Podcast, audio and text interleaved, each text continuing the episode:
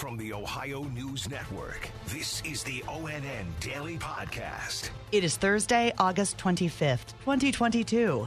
For the Ohio News Network, I'm Kate Burdett.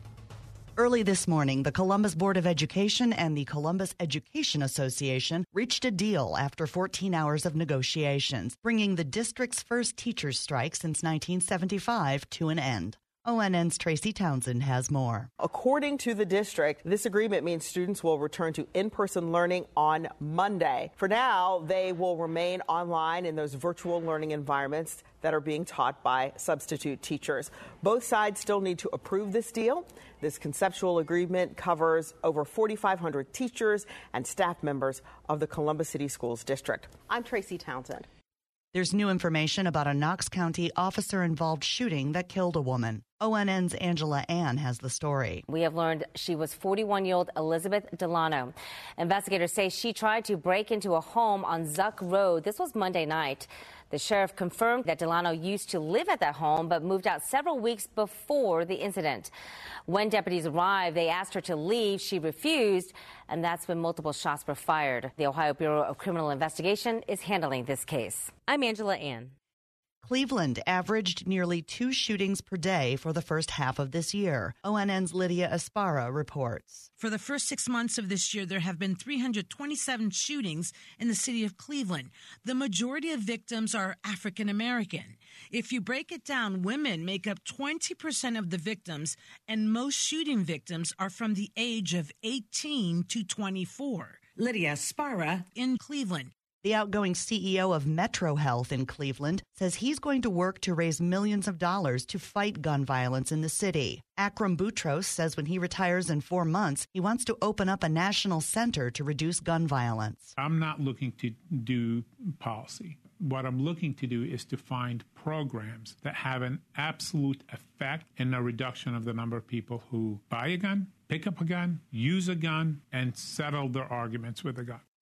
Toledo police are investigating after they say a parent fired a gun near an elementary school during dismissal on Tuesday. ONN's Melissa Andrews has more. We've talked with Toledo Public Schools, and a spokesperson confirms Arlington Elementary went on a lockdown after two parents got into a fight. The district says one of them shot a gun into the air.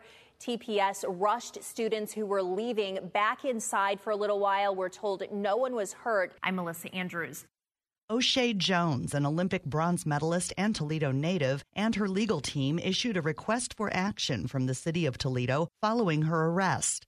According to police, officers responded to a gathering she was attending and claimed she resisted arrest. Her attorney, John Bay, says that's not what happened and they want the charges dropped. Miss Jones was asleep in her bed and she heard pounding on her door as the police attempted to kick it in. When she came downstairs, she simply asked for a badge number. When that happened, she was assaulted, she was handcuffed, and her life was changed. Jones won the bronze medal in the women's welterweight boxing event at the 2020 Summer Olympics. There could be some changes coming to policing in communities across Lucas County. ONN's Amanda Fay explains. Sheriff Mike Navarre sent out letters to six townships explaining his office will have to pull deputies from those townships unless the townships pay the sheriff's office. Now, trustees in Jerusalem Township met to talk about the proposal. They say the town is too small to pay, and that could lead to deputies only responding to emergencies. Now, the township says it doesn't usually have many calls to the sheriff's office, so it's not too big of a change. You may remember remember voters in Springfield Township earlier this year approved a levy to pay for deputies. I'm Amanda Fay. The Ohio Department of Job and Family Services says about 6,300 people filed new claims for unemployment last week. ONN's Dave James has the story. That's the third lowest weekly number since the end of April. There are just under 38,000 Ohioans claiming unemployment benefits currently. The state's unemployment rate in July was 3.9%. Marion County has the highest jobless rate at 6.4%. Three other counties are at 6% or above Jefferson, Meigs, and Monroe. The lowest is Holmes County at 2.8%. It's a county with a significant number of Amish farmers. Two other counties are below 3% Mercer and Putnam. Dave James, ONN News. Ohio State University's Center for Cognitive and Memory Disorders is looking for people with mild memory loss to get involved in a clinical trial. Dr. Douglas Scharre is the center's director. He says this is for people age 55 and older who may be getting forgetful but are still functional. It is really not a time intense study. Uh, you get medications, you just come in periodically to be tested to see if the medication is working. You can find out more at mindstudy.org. And controversial former Cleveland Browns owner Art Modell has fallen short of election to the Pro Football Hall of Fame. The man who controlled the Browns for over 30 years was not named the final nominee for the Coach Contributor Committee, with former Cardinals and Chargers coach Don Coryell instead getting the nod.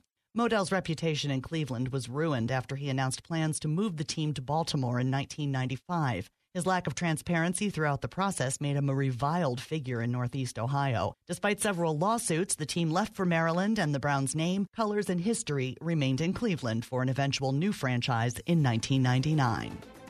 Special thanks to our affiliates WBNS TV in Columbus, WTOL TV in Toledo, and WKYC TV in Cleveland for their contributions to today's podcast. I'm Kate Burdett on the Ohio News Network. This has been the ONN Daily Podcast, a production of Radio Ohio Incorporated on the Ohio News Network.